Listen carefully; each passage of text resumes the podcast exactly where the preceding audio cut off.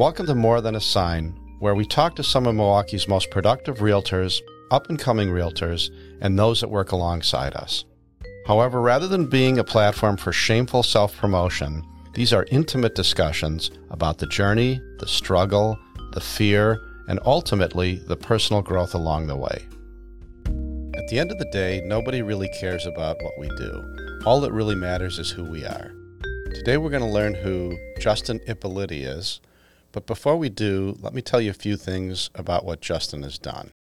So, Justin is a Shorewest agent. He has a team of three, and incredibly, impossibly, last year, Justin sold more than 150 homes with his team of three, which we're definitely going to get into because it sure seems impossible. No disrespect intended. Who really cares about the production? Let's talk about Justin the guy. So, Justin, I'm super excited to talk to you. We don't really know one another, but your reputation precedes you as a really nice guy and a really capable guy. And what you're doing is absolutely incredible, and I'm excited to get there. But let's kind of start from the beginning. So, did you grow up around here? So, my family came to Wisconsin when I was young, before I started kindergarten. Uh, I was born in the Chicago area, and when we were looking to get a home, you know, we couldn't afford anything in the Chicago area.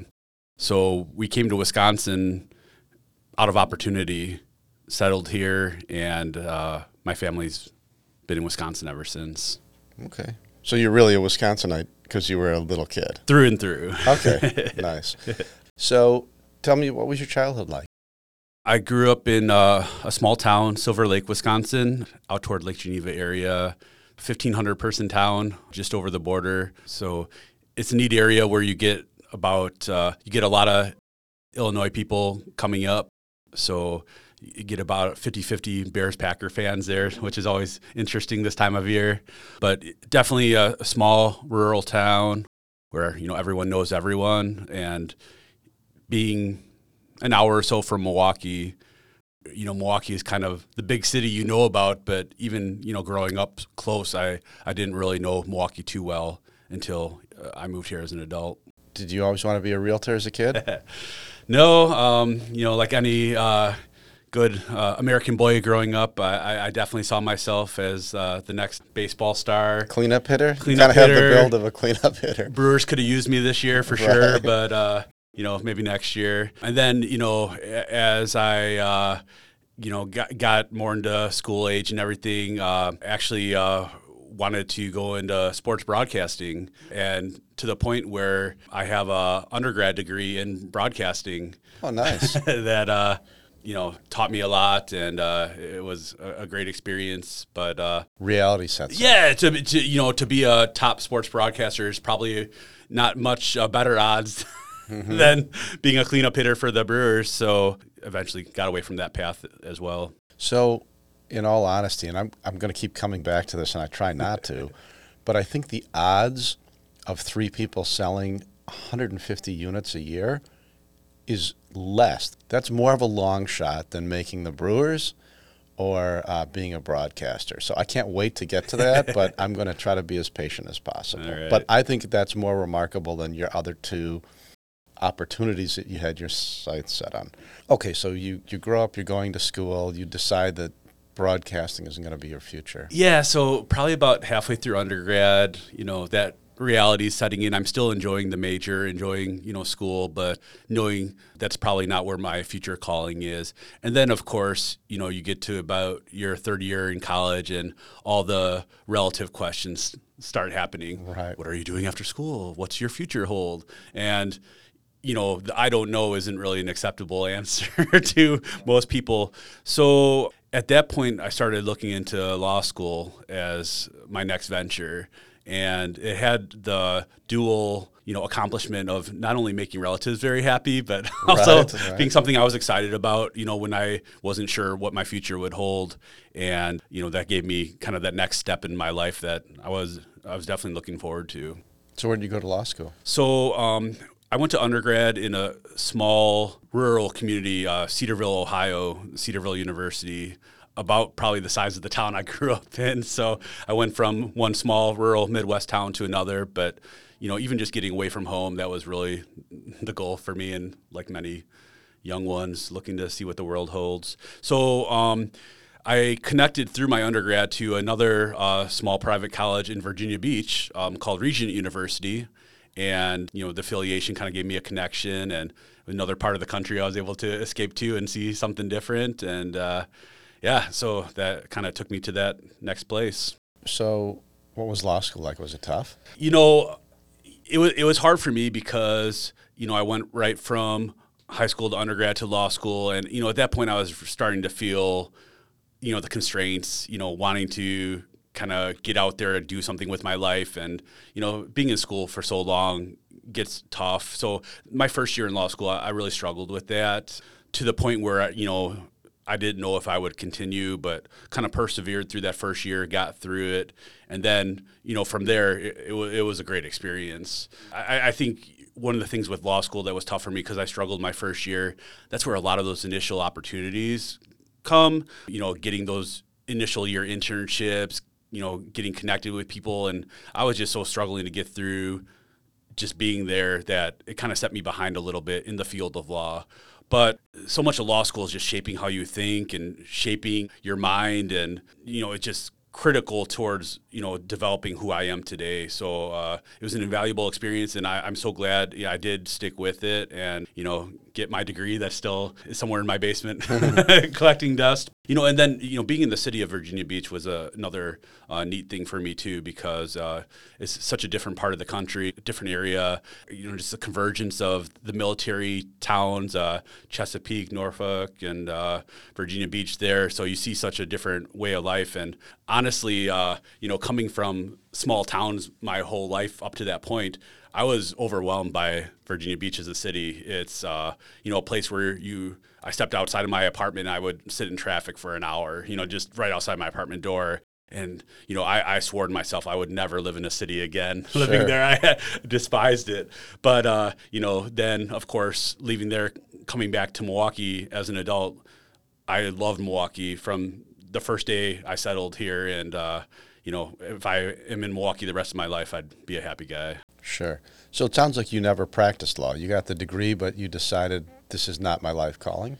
Yeah, so um, you know, again, getting toward the end of law school, you know, get to that point again. We're like, okay, now what? You know, mm-hmm. what am I going to do with my life? And uh, at that point, you know, being away from home for eight years, I wanted to come back to Wisconsin. I wanted to come home, and the opportunities to do that, you know, were tough. So I had the privilege my last year in Virginia of connecting with a program called the New Teacher Project, which was established in a lot of the urban cities around the United States. And the goal was to bridge the achievement gap. So many students in urban settings were falling behind all over the United States. And uh, Milwaukee is certainly one of those spots. So um, they were developing for the first time the New Teacher Project in Milwaukee under the label Milwaukee Teaching Fellows. And uh, yeah, so I had the awesome opportunity to get connected with them, come back to Milwaukee, and start teaching full time without having, you know, any preparation. Right. but, uh, you know, just a chance to start earning a full time salary and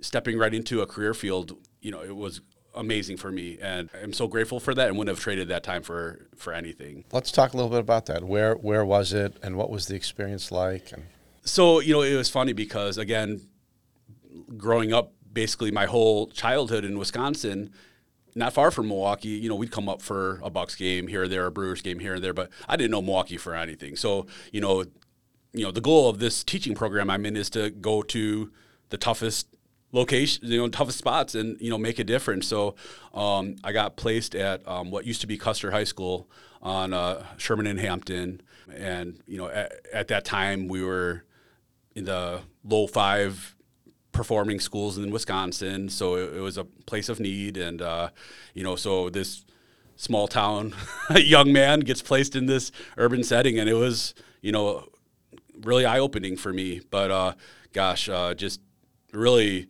my whole worldview and my understanding of how the world operates and the needs and I mean just completely reshaped my whole reality getting put in that setting. So most people would ask you what you taught, but I'm going to ask you what you learned. Yeah, that, that's probably much more relevant. you know, first of all, patience. Told the story a few times. My classroom when I first got placed was a former art room, and you know, there's a remnants of all the art hmm. stuff there. And I remember probably my first or second month there, I was holding this little ceramic thing and I got so frustrated that it shattered in my hand and wow. there's shards everywhere. I'm dripping blood from my hand and you know uh, I was forced just to learn uh, an incredible amount of patience and understanding and empathy, and I needed all that. and uh, it, it, definitely made me so much of a better person. To get through to these kids, is that just the kids? You know, definitely are a big part of it. You know, you talk about like Has, Maslow's, Maslow's hierarchy of needs, and you know you got kids who come to school where their housing's in jeopardy, they're they haven't eaten you know in a few days, and you know then you want them to sit down and do you know division and you know talk about U.S. history, and you know it's they're you know, trying to survive. It's so much more, and uh, you know, you're working with social workers and psychologists and things every day because these kids need the full gamut of service, services, and you know, you you have no choice but to just completely internalize that and make it your mission or you don't do much there. And so that that that really set in for me. And then you know working you know with a school in my 7 years there we had five head principals. By the last year I was there I was the second longest tenured teacher in the school. So and and that's you know a big city high school. So uh, there's a lot of challenges beyond just the needs of the kids, but the struggles of the system, the struggles of, you know, the what's in place, and you know, it's just it's so overwhelming, you know, on a daily basis. How did that affect you personally? You know, I, I think by the, my later part of my tenure, you know, it, it, you almost get into survival mode where, you know, if if you don't, it takes so much of you that you know you just don't have a lot left personally. Uh, I remember Friday nights at the end of the work week, I'd go out for dinner and like be nodding off at the dinner table. It just, just takes so much out of you every week, and um, I, I, don't know that it, you know that in that setting doing that is sustainable for. I, I couldn't have. I don't think I could have done it for 30 years. You know, made a career out of it for that long. But so you're in your teaching career, you're you know year five, six, seven. You're starting to think about maybe this isn't for me. I'm going to make a mark while I'm here, but I'm going to transition to something else. Let's talk about what you considered. So you know, it, it, for initially, it, it, wasn't even about finding something different to do, but you know, it, was tough times in the state in, in the school system. Um, they put us on a three year pay freeze. I think my second or third year there, where I was basically at an initial educator salary, and they were in, increasing our contribution to benefits every year. So, you know, there was a point my take home pay went down for two years in a row, and you know, I had seven years of student loan debt to pay back, and uh, you know, so I, I started looking for just supplemental, you know, opportunities. And I, I was interested in real estate right away. When I when I started teaching, I bought a house in uh, 2008 coming back to Milwaukee. And I remember a year after I closed on the house, I still had a Excel spreadsheet where I was tracking market data, and I was like, well, "What the heck am I doing?" you know, like, okay, well, maybe there's something I can do with this. And so I remember going to at the time the Shorewest office across from Southridge Mall and meeting with the sales director there, and I'm like, you know is this something I can do in the summers, weekends? You know, I'm a teacher. I want to stay being a teacher, but you know, I, I need something else. And you know, I'll never forget. He looked me in the eyes. Uh, John Dominski was a sales director then. He said, "Son, I have people who make more in the summer than you do in three years of teaching. Where do I sign, please?" And yeah, so I, I took a full school year, took my time, and did all the preparation material. Got my license at the end of that school year. And, Which was uh, what year? 2012, actually. Kind of the bottom of the market. For sure. Uh, definitely a recovering market. And, you know, that summer I started right in, you know, just. Can I stop you for a second? Please. So I'm just curious how you felt. Like you're, you're headed into this and you're, you're probably not charged up. I mean, you're probably fairly depleted. You're questioning if you can continue to teach. You, you're financially stressed. I mean, you're going into this business probably not at your best, right? You know, I think that's all true, but I think I was excited enough about having an opportunity that it did kind of get me excited and motivated and just taking the time and preparing for that first summer, I was definitely excited off the bat and, you know, to see where it would take me. But I had zero expectations. I, I thought it'd be something where did a little bit, dabbled here and there. Maybe it gave me a little bit of extra income, but I did not expect much, if anything, beyond that. So interesting. Yeah, th- this was not something I was going in like, okay, this is going to change my life. This is going to solve all of my problems. Not at all. Yeah, just it was supplemental. Yeah, exactly. Okay, so what happened? So I, I think you know, if, if anything, the road that took me to real estate wasn't one by design whatsoever. You know, I think every step of the way, I kind of you know just stepped to my next path by happenstance almost, and it ended up being such a great design to get me to where I was. Um, just the legal preparation and background gave me a lot of initial credibility as an agent. I, you know, I remember when I started real estate, so many, you know, how old are you? You know, have you ever done anything before? And, you know, the easy answer was I have a law degree, and mm-hmm. that stopped all the questions immediately, which was nice. And you know, sure, some contractual understanding and negotiation understanding that was uh, you know a big part of my legal training, but it just helped so much with that initial getting over the hump. And you know, I, I just enjoyed so much right away connecting with people. You know, in college as a broadcasting major, I, I was a sales director for our, our, student station, and I remember how hard it was to try to sell radio ads to people in the community, and you know it was like selling encyclopedias or right. you know right. ice ice boxes or something, and real estate's so different. You know, people want to buy houses, people want to do this, and you're kind of just guiding them to something that they want to do, and it was honestly the easiest and most enjoyable sales mm-hmm. I had ever done, and it just clicked with me so deeply, so right off the bat. And so, what was that first year like, like from a production standpoint? So, my first six months, basically that June to December, I sold, I think, six houses. You know, just it was a lot of just initial getting the systems going, connecting with people, and uh, again with zero expectations. So it wasn't until the my first full year, 2013, where things really started taking off, and I think I ended up doing 40 units in the full 2013, and it was really then that year that it started to become a realization for me, like, you know, maybe this is more than I thought it was going to be. Yeah. So that second year, which is really just you had a half a year, so let's call it a year and a half in it. Suddenly, you're passing almost everybody in your office. What do you attribute that to, like personally? You know, I, I think being in real estate long enough now, you can tell, you know, you have to have a certain personality, a certain skill set, and even without training and experience, I think you can tell pretty quickly when people come into an office and are really geared towards doing well in real estate. And I, I think I was fortunate to have a really good background and to go with the skill set that is is good for this business. And you know, it was the first time in my life where I was doing something where there was a correlation between the time and effort I invested in something and the paycheck I received at the end of the day. Teaching was so hard for me because I would put my heart and soul into teaching.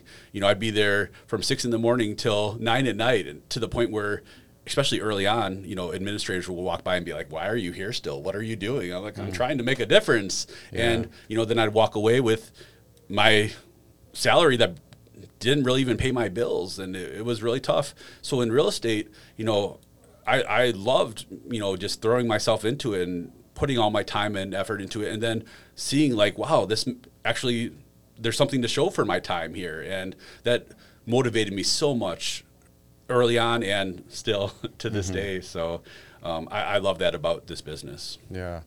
Um, where does your business come from? So as a teacher, I, I, was fortunate to connect with a lot of professional people, and and we had a, a, lot of turnover. So I'd meet a lot of new people every year, and um, expand my connections that way. And a lot of my business early on was either people I worked with or people I knew from MPS, and um, in a, in a market that was recovering, there was a lot of investment opportunities. So um, being familiar with uh, Milwaukee as a city from teaching, I was able to help investors find strategic areas to buy affordable investment properties. And I think that set me apart from a lot of agents who either aren't familiar so much with the city locations or don't want to. Um, even agents in my office that you know aren't comfortable with the city would give me leads for free, and I mm. take every one of them. And um, I think that really helped to get my production going early on and create some great relationships with people that you know would buy a fifty thousand dollar duplex with me and because that experience went well, then they trusted me when they bought their four hundred thousand dollar house in Menomonee Falls. So, right. um, not being a you know unwilling to help people, no matter what it was, really helped to build a lot of great connections. You know, and people forget or don't realize that a typical residential buyer is going to buy from you, and then they're going to stay there for. It used to be seven years, now it's ten years. An investor, if you do a nice job for them and really find something great, they might buy multiple properties a year.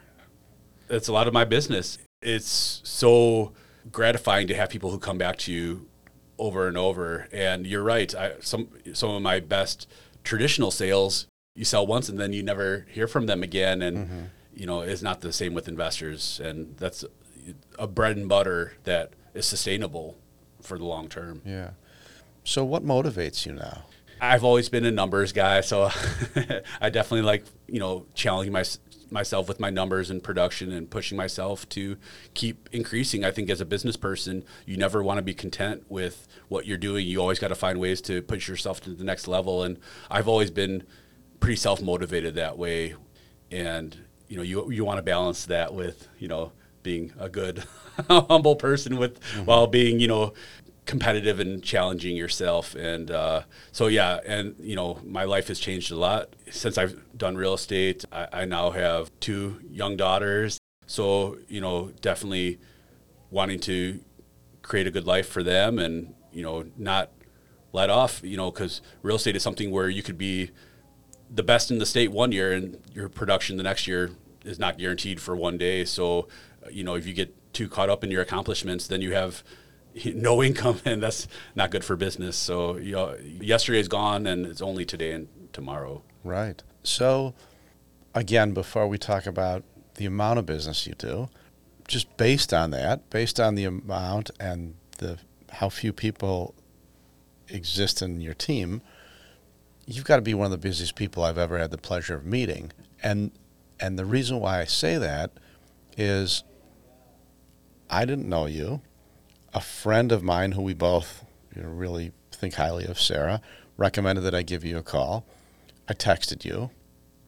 As busy as you are, you got back to me within two minutes, maybe. I said, fantastic. I connected you with Sarah. Within 30 seconds, you reached out to Sarah before she could reach out to you. So let's just talk a little bit about with the amount of business you do. Do you have any time left? How do you how do you time block so that you have a life outside of what you do?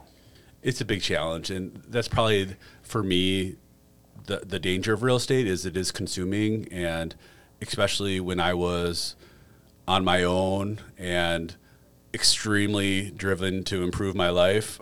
I, I was from the second I woke up to the second I went to sleep consumed in real estate. But it, it's also a different mentality when you don't have a lot of responsibility outside of work because you know it'd be eight o'clock at night. I'd have the Brewers game out in the background, typing up an offer casually. Mm-hmm. You know, my time was my time, and you know it was, was great. But then you know when family enters the picture, you have to become more balanced. There's no choice, and so I, are you? I mean, have you been able to get there? I, I, I am, and I, I, think it is being a lot more intentional with my time now. I don't have the luxury of spending three hours listening to the Brewers and typing up an mm-hmm. offer. I might have ten minutes to do something, and I have to be very focused and and, and precise. And I think that's been good for me because I, I am, you know, a lot more conscious of that now, and it's definitely still a work in progress. I have a wife who is incredibly supportive and understanding of what I do and is amazing, you know, with the home aspect of things. And, you know, I think we balance in our partnership really well. But I, I definitely, especially as my kids get older, mm-hmm. will need to keep working at that because, you know, we live in a world where kids are, you know, doing so many things, going from one sporting event to the next, going from one scholastic event to another, and you know, I, I have to, you know, be a part of that. So it's going to be continued to be a work in progress. Sure. So you are one of the most, or maybe the most driven guest I've had, and you know, the guests on the show do, by and large, do very well. So I'm going to ask you a question that I think a lot of top producers struggle with, myself included. When's enough enough?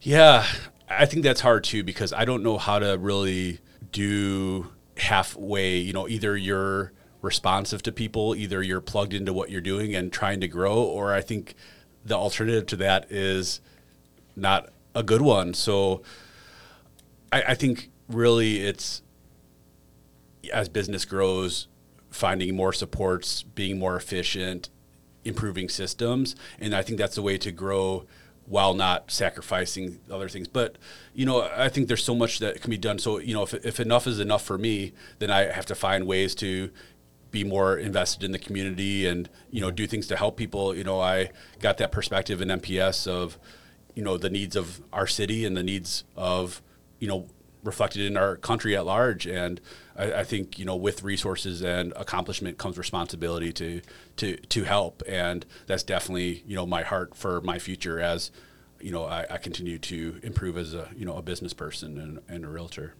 So as driven as you are what does your business look like in five or ten years?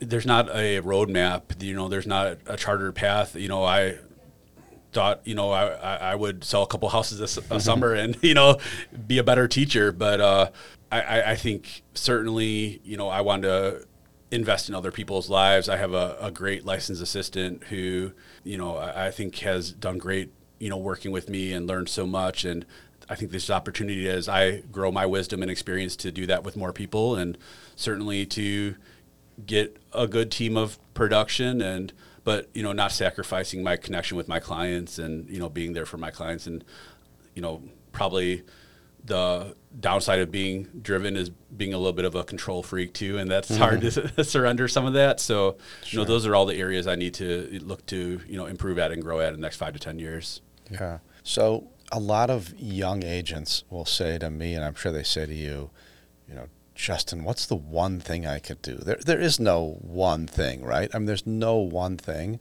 but um, we all know a lot of people. Everybody knows a lot of people, but people are drawn to you and want to work with you. And I always say, like your first year, let's say, where you if somebody sells six homes, you can sell six homes to your friends and family because there are enough friends and family to to provide six sales at some point, you're selling homes for people, buyers or sellers, that are saying to their friends or family that are realtors, they're saying to their close friend that's a realtor or their family, you know what? Um, I'd love to work with you, but I'm going to work with Justin. Um, what do you think draws people to you and, and allows them, so many people, allows them to say to people that they know and love, I'm going to work with Justin. Like, what are, because that's what I think young people are getting into this business want to know. They don't know how to ask it, but that's what they want to know. I, think, you know, that advocacy piece for people is so important. And I think the concern sometimes of working with friends or family, you know, is are they really going to advocate for me? Are they going to accomplish what I need? You know, am I going to sacrifice you know my biggest investment by working with someone I have a connection to, and people most people are not willing to to do that. They want the best result, and even at the expense of someone's feelings sometimes. Sure. And I, I think when people feel like you're gonna go to hell and back to get them the best outcome they possibly can, they feel that you know in conversations. Yeah. And if you know, I, I think they walk away from a conversation with me feeling like that's going to be the and there there's no one else that they're going to go to for their business. Yeah. So for somebody that's newer in the business and they don't know what advocating for somebody means, let's just drill down on that for a second. What does it mean to really advocate for somebody? Yeah, I, I think there's so many pitfalls in real estate. every day. And, you know, re- realtors exist because people can't shake hands and sell houses. If they could, I wouldn't have a job. Great I'd be, line. I'd be teaching still. Yeah. And, you know, I, I think having a realistic conversation with people about, you know, what can happen along the way and knowing that, you know, I'm not just here to get them an offer. I'm not just here to put their house on the MLS. Any, anyone with a brain and fingers can do that. So I'm, you know, going to fight through those problems and I'm going to be there every step of the way, you know, and knowing that they can relax because I know I'm, they know I'm handling those things. That's, you know, advocacy. Mm-hmm. And, you know, I, I think a lot of agents are content to just get that accepted offer and ride it through. And, you know, you see a lot of negotiations at different stages, inspections, appraisals, where people just kind of give it up a little bit. And, you know, that's where I think my values earned by fighting for those extra little nuggets for people. And they appreciate that. They walk away at the end like, man, because of Justin, he, he got me those extra f- pieces that he didn't have to get me. And, hmm. you know, that's, that's meaningful. And, you know, my friends and family are going to know about that. Sure. So as a result, you must have a tremendous repeat and referral business. Yeah, and that's the f- most fun part for me about being 10 years in now is, you know, early on it was, you know, meeting people for the first time. Now, a lot, you know, a good amount of my business is that repeat and referral, and that's where really the fun, the joy of, you know, being there with people through those experiences. And, you know, I, I, I want to ride that wave. Yeah. I mean, if you work hard and you get to that seven, eight, nine, ten year mark, you start getting people calling saying, Justin, I don't know if you remember me. Yeah. Remember you? Of course I remember course. you, right? I'll never forget you. Um, but that's really nice. There's not a day where that doesn't happen now, and that's so fun. You know, you wake up today and you don't know who's going to be calling. You know, with that conversation, and every day is different, unique, and exciting, and you know it's coming. So, yeah, So I've resisted for a half an hour, uh, and now I'm going to ask you: production time. How in the heck do you do? Do three people do 150 deals? So I, I think one thing I've done well with, and I see a lot of agents struggle in this area, is being you know focused on what you need to be focused on today. So I might have 25 transactions going right now, and I know exactly where I'm at in each of those 25 transactions, and you know I could nitpick on some things in trans- transaction seven today, but that's not a concern today. Today, you know, transaction three really needs to deal with things. So I, think I prior I'm I, I've been good at prioritizing what needs to be prioritized, and that helps me do a higher number of units by not stressing over things that don't need to be stressed about. And I, I think agents really struggle with that. I see agents that are just so caught up in things. I'm like, why are you worrying about that right now? That's mm. Meaningless. But you know, what if this happens and what if that happens? Like, y- that's why you know you're struggling with production.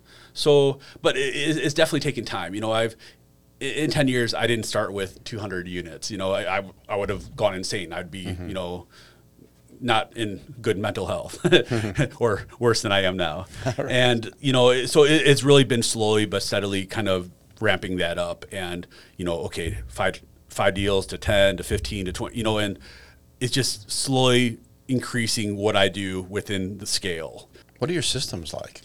So, so I am an Excel junkie. So, um, you know, I input everything in there and kind of track, you know, where I'm at with things through that. All, all my year to year data is in there.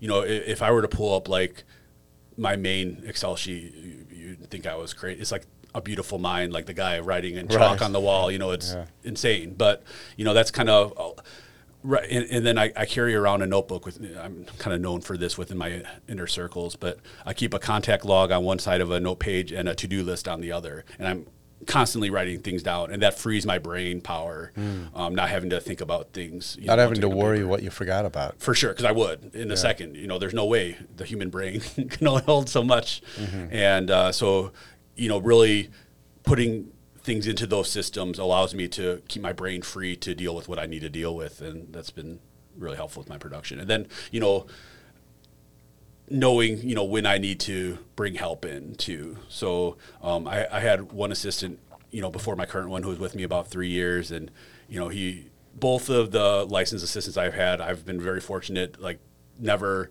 I, I ask them to do something and they always do it. You know, they don't get challenge me. They don't say, well, no, today's not a good day for me. You know, because I, I think I would struggle with that. So I, you know, so the kind of reflective of my mindset of you know go anywhere, do anything, and you know work hard every day, and uh, that helps ex- extend me beyond what I'm capable of. Yeah.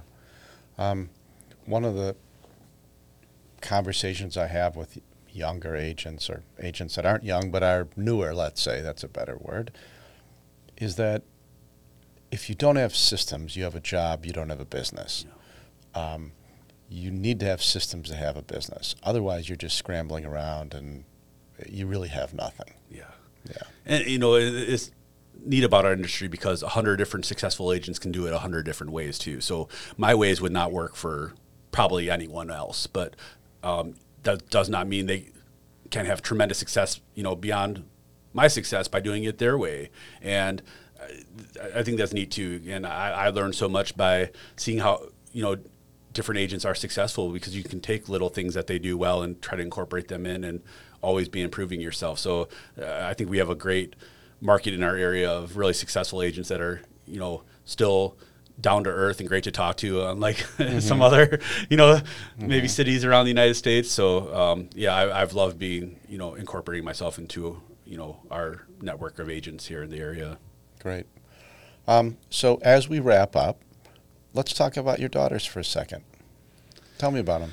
So um, I just had uh, my oldest daughter just turned three um, this last week, so I'm starting to really get into the throes of fatherhood, and uh, um, you know, just seeing personalities develop and you know them become little people. Uh, you know, but they're still at an age where they're always happy to see me when I come home, and you know, all smiles, and uh, it- yeah, it's just so rewarding to have something meaningful, you know, at the end of the day like that. So, um, yeah, they're they're two little uh, bundles of joy, and uh, you know, excited to you know continue to grow as a father, and hopefully, uh, you know, help them to grow as people too. Yeah. How old is your younger daughter? She's a year and a half, so Okay. they're very Wow, close in age. They sh- uh, are the same size pretty much, so they share clothes. And um, yeah, it, it, I went from you know living in a condo by myself to having you know Mm-hmm. uh, a full house. Uh, so it, it's it's changed my life a lot very quickly and forced me to kind of stay on my toes, which is I think always healthy to Mm-hmm. not get too flat-footed and compliant. Yeah. Well, um, I don't give much advice, but I'm super close with my boys who are uh, 22 and 19. And um, I mean, I, I, I couldn't be closer. And that's my proudest accomplishment. And the only thing I share from that is that as especially when you're busy and you have a limited amount of time, the key to a relationship, like you said, they're still happy when you come home. They will always be happy when you come home if you love what they love. And I think the biggest mistake that most parents make is that we want our kids to love what we love. But if we can love what they love, and you start by three, uh, three years old, you start to see what those things are. It's, it's a lifelong relationship you know, my older son, I'm going to go see the Beach Boys for the 15th time with because he loves the Beach Boys. So I love the Beach Boys. And those were 15 great evenings. And I I just share that because it's something I learned along the way and you know, like what we do during the day is great, but it's really like these relationships we make, the friendships, the family, all of that. Anything you want to add before we wrap it up? You know, I, I think this is such a great time, and uh, you know, I appreciate the chance to get to know you a little bit too, and uh, love that you're bringing agents, you know, more personal side of agents. I don't think we see that a lot, so thank you for your, your efforts there. Yeah. Well, I've never met anybody that I've been more impressed with, to be honest.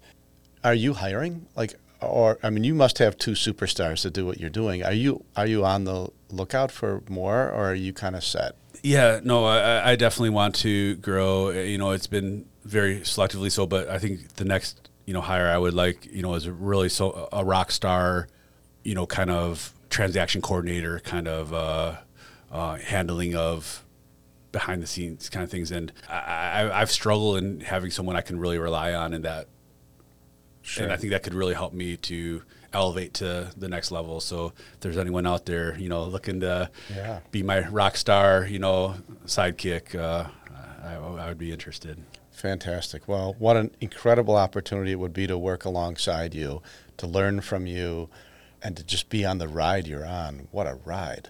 Well, thank you. Thanks for being so responsive. Thanks for sharing.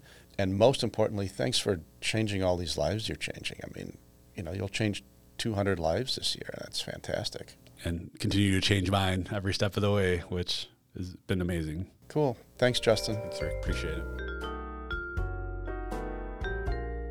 So I'd like to give a shout out to Podcast Town Studios, our producer, No Sleep for creating the music.